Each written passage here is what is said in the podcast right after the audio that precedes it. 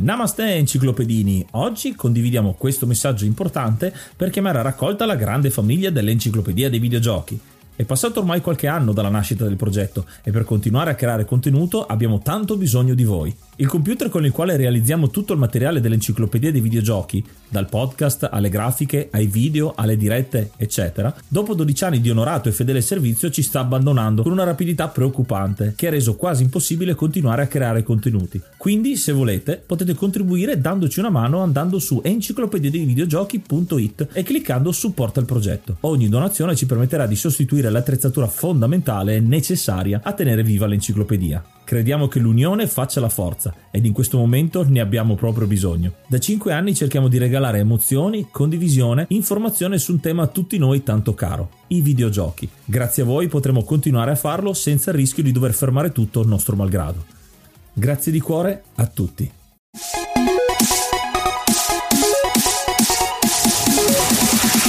Namaste e benvenuti al tredicesimo episodio dell'Enciclopedia dei Videogiochi. Io sono Ace. E io sono Yuga e nel podcast di oggi parleremo di God Will Be Watching. Ma prima, come al solito, facciamo un po' di news, anche se oggi non ne abbiamo tantissime. Ci tenevamo a salutare un podcast amico, ovvero Intrappolati nel retro gaming. Salutiamo quindi Enrico e Francesco e vi invitiamo a seguire il loro podcast che trovate online sul loro sito o cercandolo su Google. Beh, ora un po' di musica.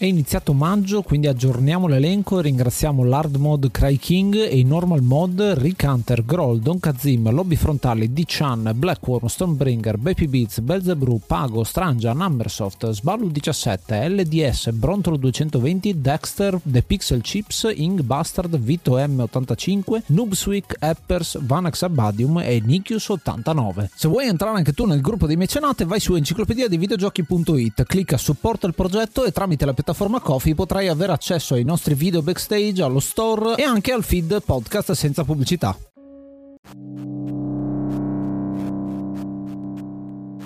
Il gioco di oggi quindi è Gods Will Be Watching, eh, edito nel 2014 dalla Deconstruct Team e pubblicato nel 2014 da Devolver Digital. Il gioco è un'avventura grafica con elementi di gestionale, infatti dovremmo sopravvivere ai vari scenari che ci verranno messi davanti. Il let's play è durato 7 episodi come 7 capitoli di questo gioco e in totale si tratta di 5 ore e 1 minuto e 8 secondi per la precisione, pubblicato nel febbraio 2015, quindi a poco dall'uscita ma abbastanza da poterlo tradurre in italiano perché il gioco della Deconstruct Team che è un team eh, spagnolo ha creato questo gioco in appunto spagnolo e inglese e invece per quanto riguarda la traduzione io ci ho messo le mani proprio in pasta sia per il testing che per la traduzione di qualche capitolo e poi appunto l'abbiamo pubblicata insieme con eh, i ragazzi di Crea di più se vi ricordate di loro abbiamo fatto insieme questa traduzione. Questo gioco viene creato inizialmente per Ludum Dare 2013 che era a tema minimalista minimalista. Grazie alla sua vittoria è stato anche sviluppato e quindi adesso abbiamo un gioco completo. Esatto, come abbiamo già citato per quanto riguarda Papers, Please, che non ha partecipato direttamente a un, a un Ludum ma il creatore ruotava intorno insomma, a questo purpurri di sviluppatori indie che cercano di mettere il loro e a creare giochi. Anche il Deconstruct Team è partito da un concetto molto semplice, molto minimalista, come il tema suggeriva, e eh, con elementi survival in questo momento. E poi hanno creato con un vero e proprio regista, Cordy De Paco, che, con cui mi sono sentito interfacciato direttamente per quanto riguarda la traduzione. È un vero e proprio regista lui, ha fatto anche film e quindi la trama di questo gioco è molto molto ben sentita. La genesi di, del gioco completo Gods Will Be Watching nasce però da un crowdfunding, infatti Deconstruct Team ha lanciato un Indiegogo per poterlo sviluppare effettivamente nonostante fosse già stato premiato all'Odum Dare e sono riusciti da un, un gol iniziale di 8.000 dollari a racimolarne 20.000 che gli ha permesso di fare il gioco però dobbiamo dire effettivamente è un budget molto basso per un gioco di questo tipo. Eh sì, perché comunque si tratta di un gioco minimalista che punta molto sulla colonna sonora che è fantastica, la sentirete nel corso di questo episodio, è molto eh, spaziale, futuristica e molto bella, insomma, ascoltatevela e fermatevi e non ascoltate solo le nostre voci ma anche la musica che mettiamo che è sempre bello e invece per quanto riguarda il comparto grafico è molto minimalista anche questo, è, è tutto pixel eh, particolare, questa era una bottiglia che esplodeva nel frattempo, scusate ma il bello della diretta è anche questo. Sì perché a casa mia ci sono piene di bottiglie esplosive. Esatto, e la cosa particolare è che tutto lo stile di gioco ha colori abbastanza spenti devo dire, sono colori pastello, non sono troppo accesi e viene e c'è molto non c'è neanche un occhio, ecco, quello che stavo notando, visto che i personaggi hanno pochissimi pixel per essere caratterizzati, non ci sono occhi, ma ci sono magari occhiali o cose del genere, quindi non si riescono a leggere le emozioni in faccia alle persone e per veicolare le emozioni si usa più che altro come si muovono, come si comportano, come respirano o addirittura un robot che legge effettivamente le emozioni delle persone. Inoltre per concludere quello che è il comparto tecnico del gioco prima di tuffarci nella storia vera e propria nel let's play è proprio il sistema di gioco, ovvero un punta e clicca classico, quindi useremo solamente il mouse. Come dicevamo, il gioco ti metterà di fronte a varie scelte, quindi la gestione dei vari personaggi e anche proprio le scelte etiche che, che ci metterà davanti. Quindi noi comanderemo il sergente Burden, che è il protagonista di questo gioco, e potremo dirgli di fare determinate cose e ciascuna singola azione che andiamo a compiere genera delle conseguenze che possono essere anche disastrose e lo scopriremo di volta in volta. Ma ascoltiamo un altro pezzo di questa bellissima colonna sonora.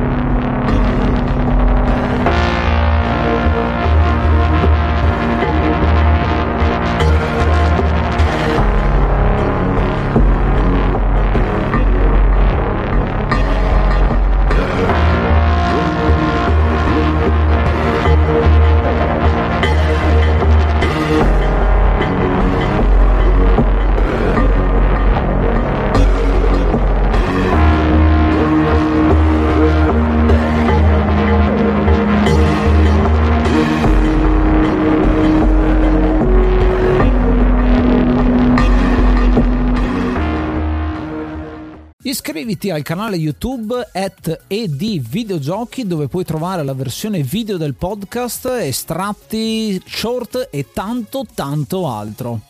Partiamo allora con raccontarvi la storia, che forse è la cosa fondamentale per cui abbiamo deciso anche di fare questo let's play e questo eh, episodio del podcast. Il protagonista è il sergente Burden, che già dal nome è fantastico perché Burden vuol dire letteralmente fardello in inglese e vuol dire appunto che le scelte che faremo sono dei veri e propri fardelli che ci porteremo dietro per tutti e sette i capitoli. Il setting è siamo nel futuro, c'è una federazione constellare che fa parte dell'impero olistico, che è più o meno l'impero di guerre stellari, se ci pensate, eh, in cui loro sono i cattivi, e dall'altra parte ci sono gli Xenolifer, che sono dei combattenti per la libertà degli alieni, dei ribelli che cercano di tirare fuori dalla schiavitù tutti gli alieni, perché quello che è successo è che gli umani hanno schiavizzato tutte le altre popolazioni nel futuro e fanno parte appunto di questa federazione constellare perché si tratta di tanti pianeti con altrettante stelle, quindi eh, gli uomini hanno conquistato tutta quanta la galassia. Il primo capitolo, che si chiama Sacrifici autogiustificati, vede gli Xenolifer che stanno tenendo in ostaggio delle persone per poter recuperare dei dati che serviranno per recuperare il virus Medusea. I protagonisti di questo scenario sono Liam, che è il capo degli Xenolifer, Shaman, che sarebbe l'hacker sempre degli Xenolifer, Jack, che è il soldato che sta tenendo a bada i soldati dell'impero dal, dall'entrare insomma nella stanza in cui state raccogliendo i dati, e voi siete un soldato con il casco che deve tenere a bada gli ostaggi e gestire la situazione. Un soldato che si chiama Abraham, quindi non ci viene detto effettivamente il cognome e quello che poi, se avete giocato alla versione originale di questo gioco del Lodundare, avrete riconosciuto e nessuno di questi personaggi fa parte insomma del gioco originale, quindi si parte da un momento completamente diverso. Interessante che c'è un piccolo frammento di quello che è il gioco originale, eh, quindi un piccolo flashback, ma non viene detto nient'altro. Lo scopo del nostro, della nostra missione è tenere a bada tutti quanti e arrivare a prendere i dati. Infatti, mentre Liam sarà collegato direttamente stile Matrix al computer della base per scaricare i dati, noi dovremmo gestire la situazione. E tra le varie situazioni che dovremmo gestire ci saranno gli ostaggi che in base alle nostre azioni si stresseranno o si rilasseranno anche troppo se vogliamo dire perché se saranno troppo rilassati cercheranno di ribellarsi.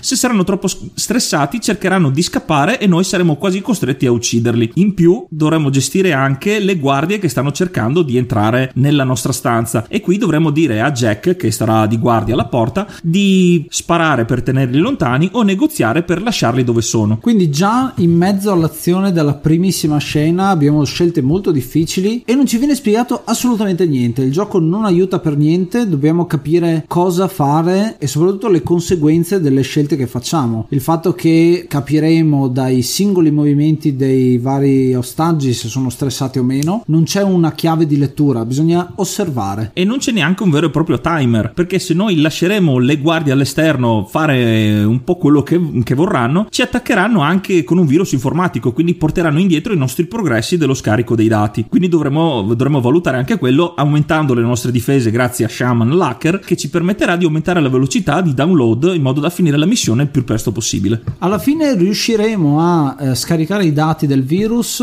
Liam sarà contento di questa cosa, ma alla fine caricheranno le guardie, caricheranno con una bomba stordente, un flashbang che mi ha fatto ricordare anche i, le- i giochi di SWAT, non so se ti ricordi i giochi di SWAT che c'erano un tempo fa. Ah i giochi di SWAT dove sacrificavi tutta la squadra per andare da solo Esattamente. E alla fine veniamo catturati, però vediamo Liam che riesce a fuggire e anche Shaman, se, mi ricordo, se non mi ricordo male, riesce a fuggire in questo momento, lo vediamo. E quindi veniamo catturati. Fine del capitolo 1. Alla fine di ogni capitolo viene mostrato come nei giochi, che poi è diventato famoso nei giochi della Telltale, ad esempio, in cui vedete le scelte che avete fatto con le percentuali dei vari giocatori che hanno fatto una scelta piuttosto che un'altra. Vedete anche tutte le possibilità senza per forza andare a rigiocarvi tutto quanto. Vedete le possibilità che ci sono. Interessante perché è quasi un togliere rigiocabilità il fatto di poter vedere questa schermata alla fine. Però capirete più avanti che ha molto senso questa cosa.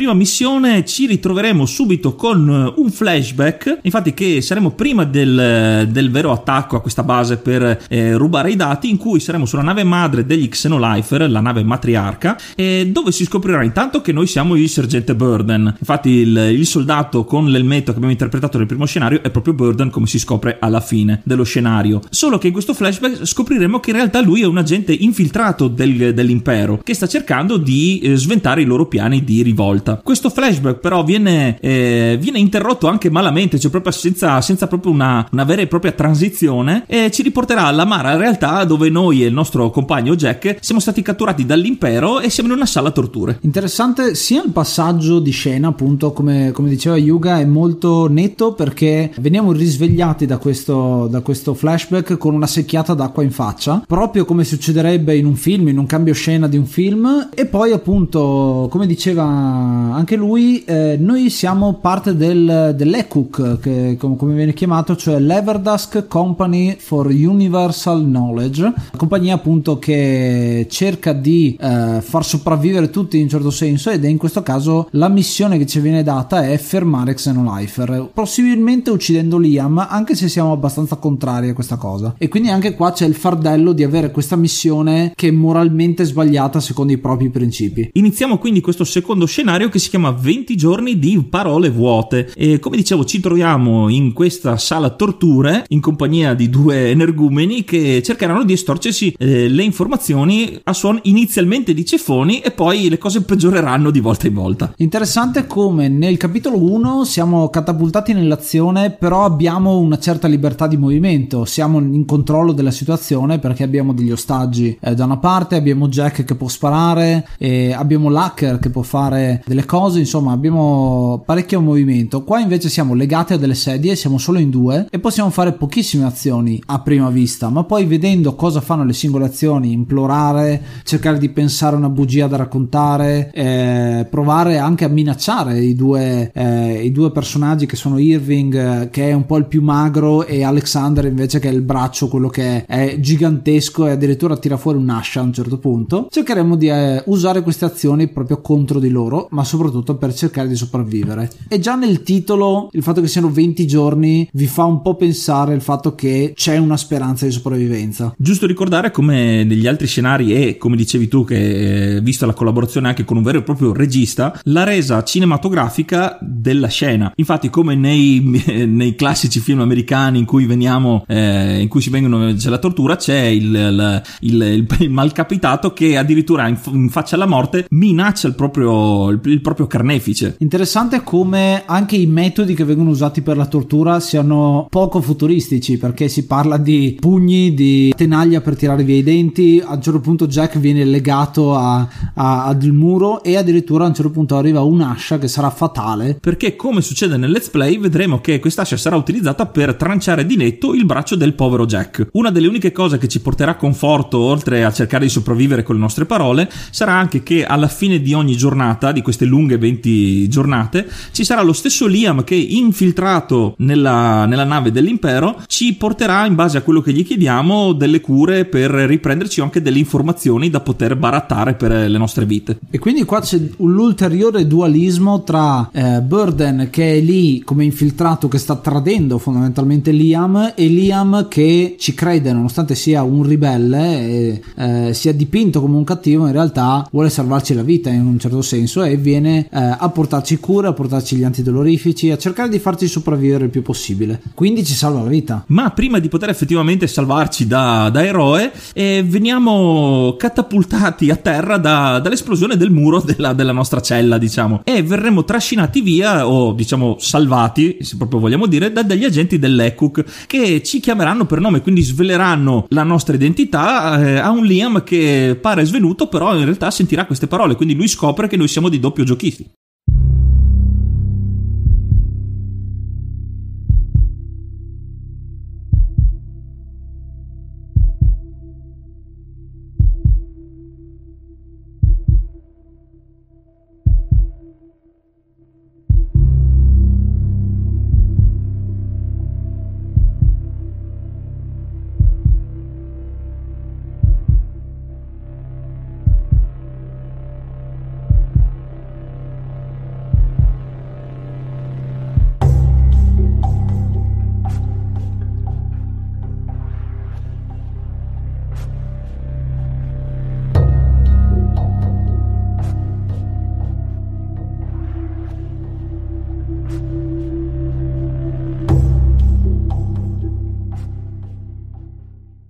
Il capitolo 3 che si chiama Evertask eh, ci fa ritornare sulla nave delle Ekuk dove conosceremo un equipaggio molto familiare a chi ha giocato il gioco originale perché eh, qui troveremo Jack che adesso ha un arto bionico e si vanterà anche di avere l'arto bionico, mi piace tantissimo questa cosa, per quello l'ho voluta inserire all'interno del let's play perché si può anche non far perdere il braccio a Jack però ci stava secondo me dal punto di vista cinematografico. Conosceremo anche Sara che è una psichiatra, suo marito Donald che è l'ingegnere del gruppo che ha studiato robotica, il dottor Zenes che è un eh, batteriologo che sa appunto tutto su questo virus, Brandon che è un robot che sarà molto utile ai fini della storia perché è un robot empatico che riesce a capire cosa pensano le persone, cosa provano le persone e Marvin il cane di Jack che non vedeva tra l'altro da tre anni perché sia Jack che Burden sono infiltrati da tre anni e finalmente sono ritornati tra quelli che vengono considerati i buoni. Ma non avremo tempo di gioire di questa situazione di, di serenità perché verremo subito assegnati a, alla nostra prossima missione che sarà quella di andare sul pianeta Sinecois che è il pianeta originale di questo virus di cui abbiamo rubato i dati quando eravamo degli Xenolifer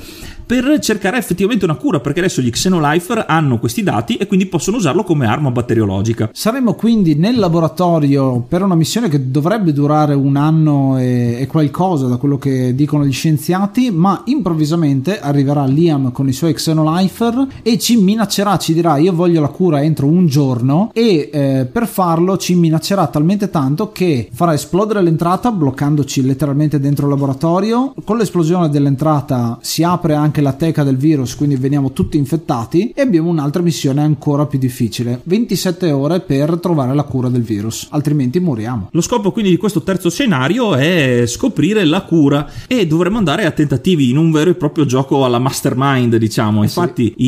i, ognuno avrà il suo, il suo compito, infatti i due scienziati dovranno preoccuparsi di cercare questa cura andando a tentativi e testarli direttamente sui vari personaggi. Infatti eh, non sapremo, cioè il computer non ci dirà se ogni cura che troviamo sarà giusta, ma dovremmo effettivamente provarla su un personaggio a scelta e in base alle nostre azioni rischierà anche di morire. Quindi ci inietteremo composti a caso praticamente, che è il modo per velocizzare la, l'anno che ci avremo messo a ricercare la cura. In più dovremo preoccuparci di liberare l'uscita dalla caverna perché essendo infettati possiamo trovare la cura, però siamo comunque bloccati dentro questo, questo laboratorio caverna e dovremo anche munirci di cure. Infatti dagli, dai probabili effetti collaterali del virus avremo la possibilità di di avere dei sedativi che ci permetteranno di essere più eh, forti durante anche le fasi di scavo e un defibrillatore che ci servirà per rianimare quando gli esperimenti, diciamo, le, le iniezioni eh, vergeranno al peggio dovesse succedere. E Brandon qui svolge un ruolo molto importante perché ci permetterà di sapere le condizioni dei vari personaggi del, dello scenario e in più ci permetterà di ricaricare il computer. Infatti lui essendo un robot può unirsi ehm, ai cavi di, di, alimentazione perché il computer è il vero, è il vero nostro timer del gioco perché noi avremo 27 ore per uscire, ma se il computer eh, si scarica non avremo la possibilità di trovare il, l'antidoto e il computer ha solo poche ore di batteria. Bilanciando tutti questi elementi finalmente riusciremo a pochissimo tempo dalla fine a eh, finire di scavare l'entrata e a curarci perché appunto bisogna fare tutte, te, tutte e tre le cose insieme se no non si riesce a fare niente. Uscendo fuori ci sarà ancora Liam lì che aspetta e farà un discorso in cui appunto avrà scoperto ci dirà che ha scoperto che il sergente Burden e Abram sono la stessa persona e dirà sì anch'io avevo un team per poter eh, ricercare la cura però ho voluto mettervi in questa situazione perché ci avreste messo molto di meno. Non posso mettere il mio team a, in queste condizioni ma voi sì. E quindi è ancora più stronzo da questo punto di vista. E alla fine farà un'altra stronzata. Infatti dopo essersi fatto dare l'antidoto comunque la soluzione dell'antidoto da parte nostra eh, distruggerà la nostra astronave lasciandoci abbandonati su questo pianeta e se ne andrà bel bello.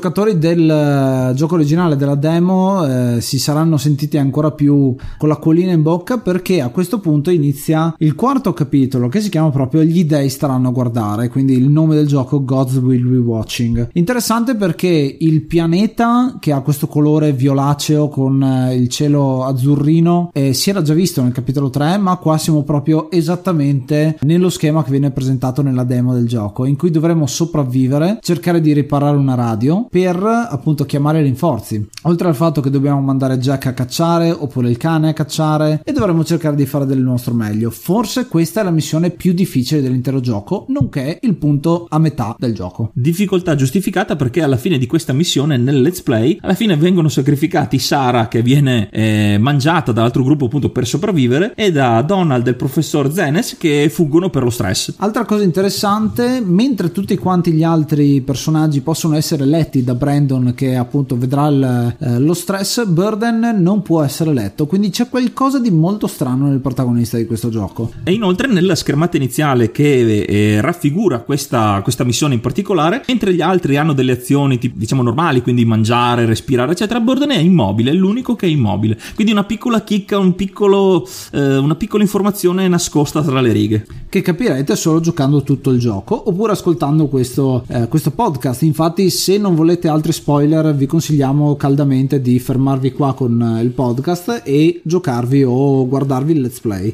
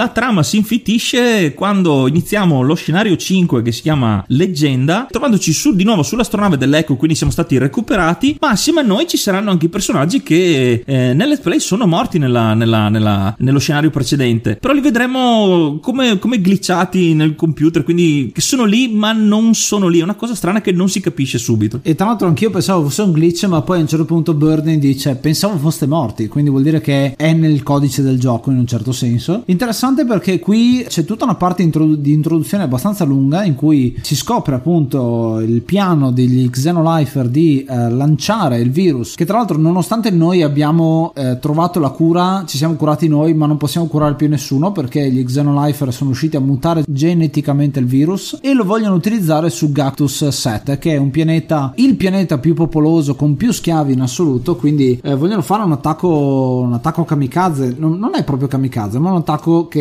uccide, terroristico che ucciderà miliardi di persone, 4 miliardi di persone da quello che dicono, e quindi qua bisogna intervenire. A un certo punto Donald e anche gli altri diranno non possiamo farci niente, dicono non possiamo farci niente perché è troppo grande, è troppo problematica, eccetera. Ma Burden prenderà coraggio e dirà, eh, visto che io sono la leggenda, voglio fare una missione suicida. Effettivamente ha pochissime chance di salvarsi, però si spara letteralmente con l'astronave, eh, non da solo perché Brandon Brandon viene smontato e viene eh, rimontato nella tuta spaziale eh, di Burden e Burden appunto si spara con questo, ehm, con questo vascello per andare direttamente dentro l'astronave della matriarca degli Xenolifer. Questa introduzione alla, alla missione, al gameplay vero e proprio di questa missione eh, continuerà eh, durante il viaggio suicida in questa astronave in cui il tempo sarà quasi fermo, fluttueremo nello spazio e avremo questo discorso filosofico con Brandon. Qui Burden dirà un paio di frasi interessanti, ad esempio il fatto che non si ricorda il suo passato, dirà è come se fossi esistito solo per salvare il mondo ancora e ancora e qua sono piccoli elementi che cominciano a far capire e effettivamente è molto particolare perché questo personaggio comincia pian piano a capire chi è. Si sente a casa in mezzo al nulla, in mezzo alle stelle e quindi c'è qualcosa di molto particolare in quello che sta per succedere. Ad un certo punto si ricorderà il suo primo ricordo che ha a che fare con un deserto. Che è la stessa ambientazione che vedremo ogni volta che falliremo una missione o, o moriremo insomma col, col, sergente Burden, vedendolo sempre camminare nel, nell'infinito. La meccanica di questo scenario ci permetterà di muoverci con la rosa di venti a nord, sud, est, ovest in questo deserto che inizialmente non, non, non avremo una, una chiara direzione in cui dirigersi finché non troveremo dei soldati. Questi soldati stanno combattendo la guerra. Il sergente, che come viene chiamato è sergente, che non si ricorda il proprio nome,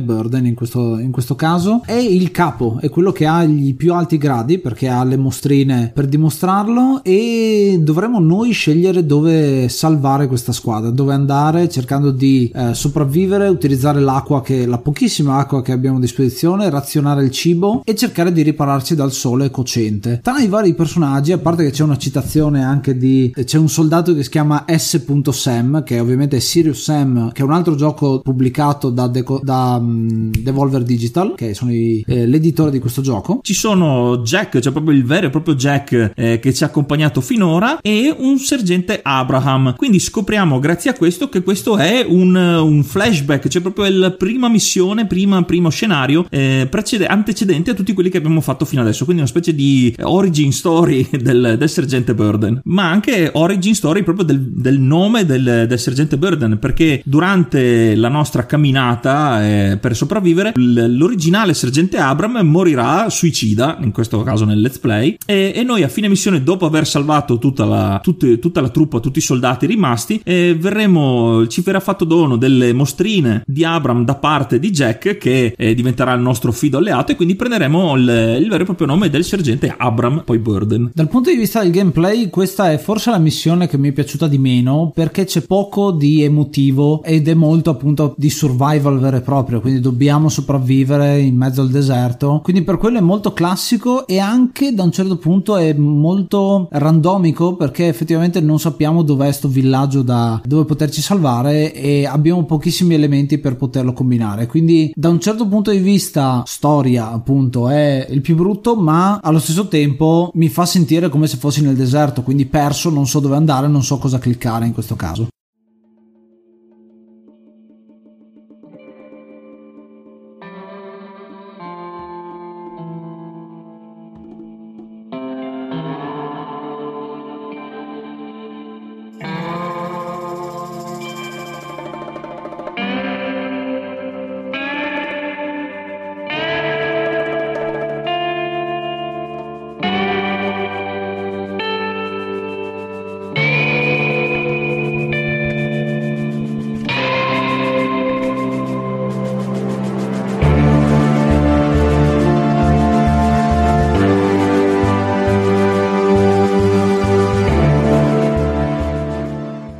Iniziamo quindi il capitolo 6, ovvero la missione suicida per salvare il mondo, in cui la nostra navetta parata dalla nostra astronave si schianterà finalmente contro la matriarca degli Xenolifer. Con, con scena epica piena di esplosioni perché buchiamo tutto quanto. Sì, tra, è una navetta proprio fatta di, di, di, di, adamantio perché spacca tutta la nave gigantesca, invece noi, eh, noi non, non, subiremo danni finché la navetta non esploderà e faremo la nostra entrata proprio plastica con la, con la posa da, esatto. da action hero. Ma lo sai che la matriarca è la nave che si apre anche con un gressino, quindi... la matriarca Riomare. Ci troveremo quindi nella stanza dei comandi dove troveremo la nostra vecchia conoscenza, ovvero Shaman, e altri membri dell'equipaggio, sempre Xenolifer, con cui avremmo, eh, di cui Burden si ricorderà di aver passato due anni con loro, quindi conoscerà già in anticipo i vari personaggi. Lo scopo di questa missione è cercare di trovare le password con cui bloccare l'invio del virus sul pianeta. Ci sarà proprio il pianeta sullo sfondo con anche le previsioni che dà eh, Brandon, perché Brandon vi ricordo è con noi dentro la tuta e quindi ci darà una mano a leggere eh, la volontà dei singoli, dei singoli personaggi con cui abbiamo a che fare. Qui c'è un parallelo perché c'è di nuovo una coppia di scienziati, eh, prima erano Sara e Donald, in questo caso sono altri due che hanno un figlio e quindi abbiamo anche, cominciano a venirvi in mente le varie possibilità di minacciare il figlio che è un bambino eh, per avere le, le, le, password dei genitori. Poi c'è un, uh, un, altro dottore un po' più anziano che sembra un po' quello che era eh, Zenez e poi ce n'è un altro che è un pochino più, eh, come si può dire, tipo Jack, un pochino più impulsivo come personaggio e poi ovviamente c'è eh, Shaman che è il più difficile da cui eh, recuperare la password perché lui è proprio eh, radicale. La meccanica quindi di questa missione è più sociale, diciamo, quindi dovremmo passare il nostro tempo a, a convincere i vari membri eh, dell'equipaggio a farci, a farci consegnare la loro parte di password. Infatti, ognuno conoscerà un pezzo. Il nostro timer per la missione sarà la percentuale di ossigeno, perché sfondando con la nostra navicella la stanza avremo quantità limitate di ossigeno e man mano che avremo recuperato le password potremo decidere se eliminare o liberare i, eh, i vari personaggi per aumentare la, la, la, quantità di ossigeno. Piccola precisazione, effettivamente non avevo sbagliato prima a dirlo, eh, il virus è già sul pianeta e sta già uccidendo persone, quindi è quello un altro timer. Noi dobbiamo prendere la password per eh, la boccettina, l'ampolla che curerà tutta quanta l'atmosfera e quindi eh, toglieremo il virus. Nel let's play eh, Ace sei riuscito a, eh, fa- a convincere tutti i membri dell'equipaggio a darti la password e a liberarli tutti, quindi non c'è stato spargimento di sangue e, mm, e addirittura a convincere Shaman a dare l'ultimo, eh, l'ultimo pezzo di password con l'1% di ossigeno, proprio al limite massimo di sopravvivenza possibile. Qua faccio notare una cosa che ha a che fare con il gameplay, nel senso che eh, molte di queste missioni possono essere finite molto velocemente, quindi in pochissimo tempo, facendo delle scelte molto molto aggressive, quindi andando a minacciare oppure eh, ad esempio se uccide, non mi ricordo se si possa farlo comunque se minacciate il figlio eh, le password vi arrivano subito, così come se uccidete tutti gli ostaggi poi non sono più un problema gli ostaggi, quindi avete meno elementi da, eh, da gestire. Eh, quindi qua è proprio una scelta morale, cioè mantengo tutti in vita e mi complico la vita sempre di più oppure elimino più problemi possibili e mi concentro solo su uno. Queste sono scelte che effettivamente il giocatore deve fare nel corso della storia. Ma non avremo tempo di farle perché la missione si concluderà con Liam che con un'altra astronave, con un'altrettanto missione suicida, sfonderà la vetrata della, eh, de, de, de, della, della, sua stessa astronave, concludendo con un cliffhanger la penultima, la penultima missione. Qui un altro parallelismo, noi abbiamo iniziato la missione con eh, sfondando eh, la matriarca con la nostra navicella e Liam fa esattamente la stessa cosa.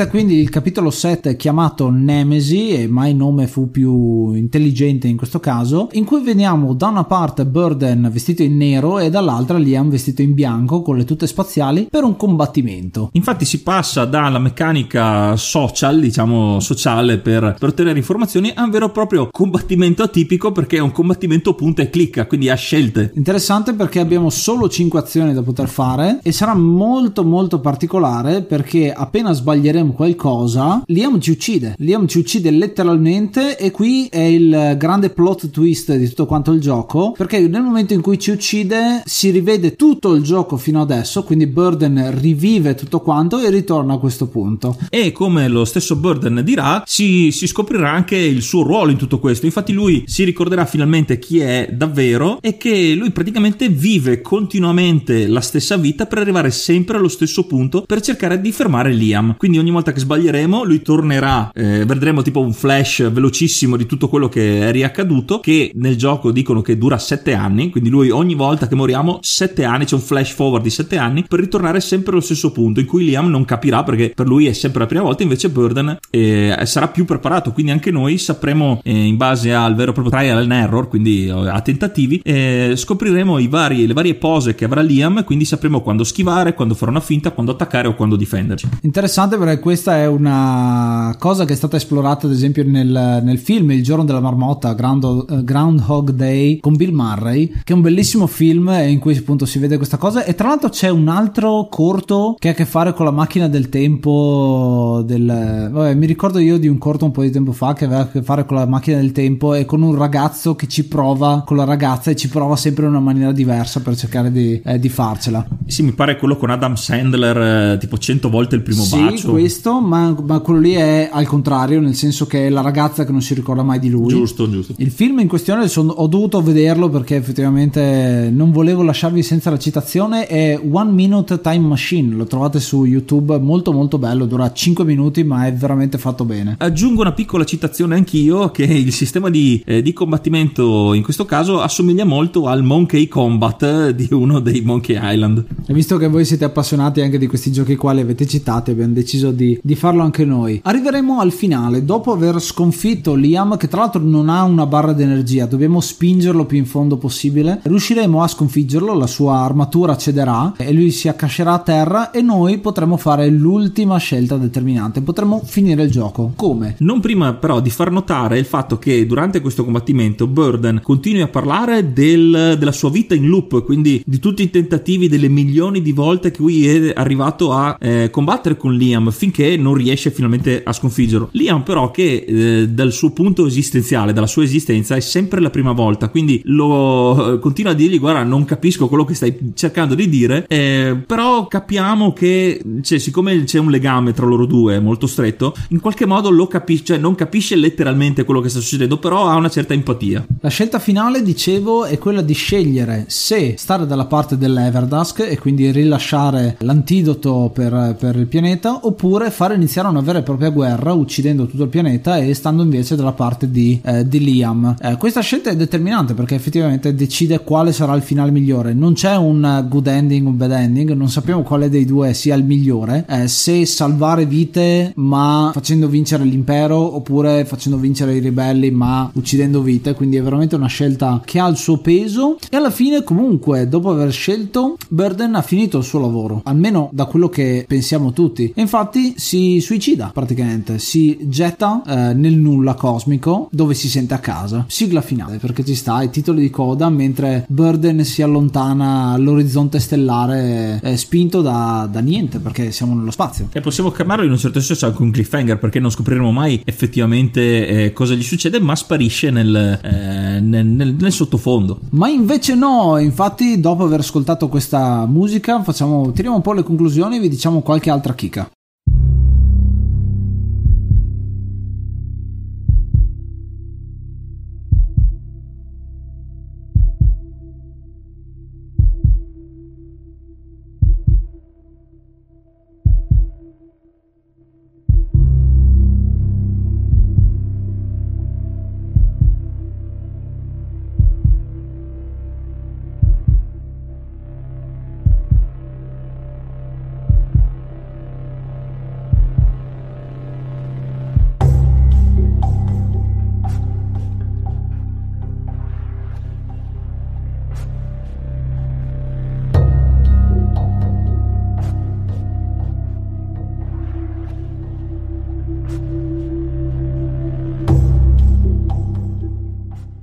Ed eccoci ritornati dopo un po' di musica e qualche considerazione finale prima dei voti. Eh, il bello di questo gioco è che qualche mese dopo l'uscita del gioco è uscito un DLC eh, che fa da epilogo in cui e si vede appunto nei trailer e nella, in tutta la grafica comanderemo a quanto pare Liam. Io personalmente non l'ho ancora giocato, eh, però mi piacerebbe giocarlo, anzi forse lo vedrete direttamente sul canale non tra molto perché probabilmente si tratta di, di, di pochi, pochi scenari se non uno solo e, e, non vedo l'ora di potervelo portare. E quindi passiamo ai voti. Yuga, tu che voto gli dai? Io gli do un bel 8 iniezioni di antidoto a caso su 10. Eh, questo gioco è davvero, davvero bello, non tanto per il gameplay, in realtà, diciamo per me almeno, eh, ma proprio per l'immersione, per la storia. Cioè ogni decisione che, che facciamo conta davvero tanto nel gioco e eh, si vede proprio che eh, le scelte registiche sono fatte da un professionista proprio di mestiere e non magari da uno sceneggiatore eh, da, da classico,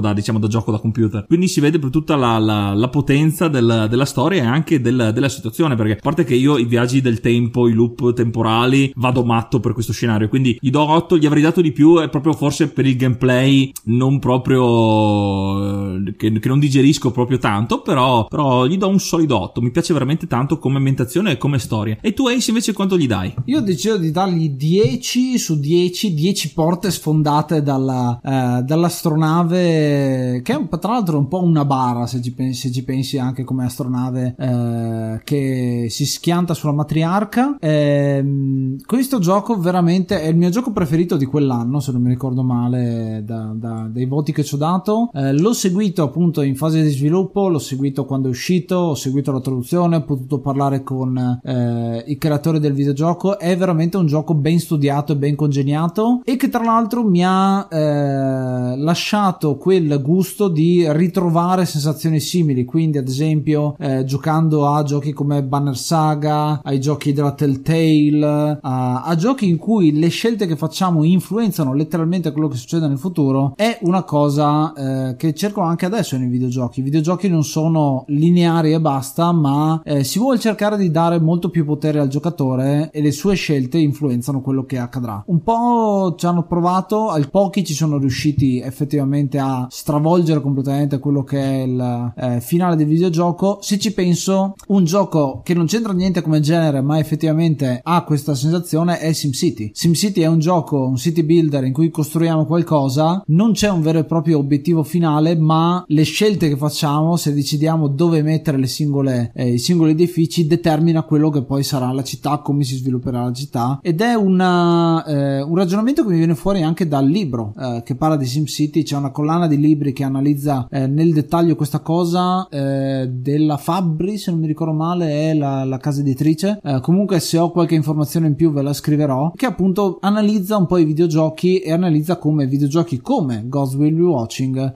siano in un certo senso rivoluzionari o comunque cerchino di spingere quello che è l'esperienza del videogiocatore. Bene, siamo giunti alla fine di questo, di questo ennesimo podcast. Eh, ricordiamo che potete seguirci su tutte le piattaforme disponibili, oltre ad Anchor, quindi Spotify, iTunes, eh, Google, tutto, tutto quello dove ci trovate ci potete sentire. E ricordiamo anche che potete sempre mandarci dei messaggi vocali che se avete piacere noi li mettiamo, come avete potuto sentire, li mettiamo nelle puntate per ringraziarvi eh, dei commenti, del, dei voti, delle critiche, di tutto quello che volete, di, che volete esprimere. Così come potete segnalarci anche altri giochi da fare, eh, noi stiamo eh, pian piano completando quello che è il eh, parco giochi che c'è sul mio canale, sui vari let's play, perché appunto sono quelli che abbiamo analizzato nel dettaglio, ma poi se eh, vogliamo continuare con altri giochi come ad esempio Monkey Island, dove non c'è ancora un let's play effettivo, eh, siamo ben felici di poter portare altri giochi. Con questo è tutto, io sono Ace, io sono Yuga, Namaste and be brave.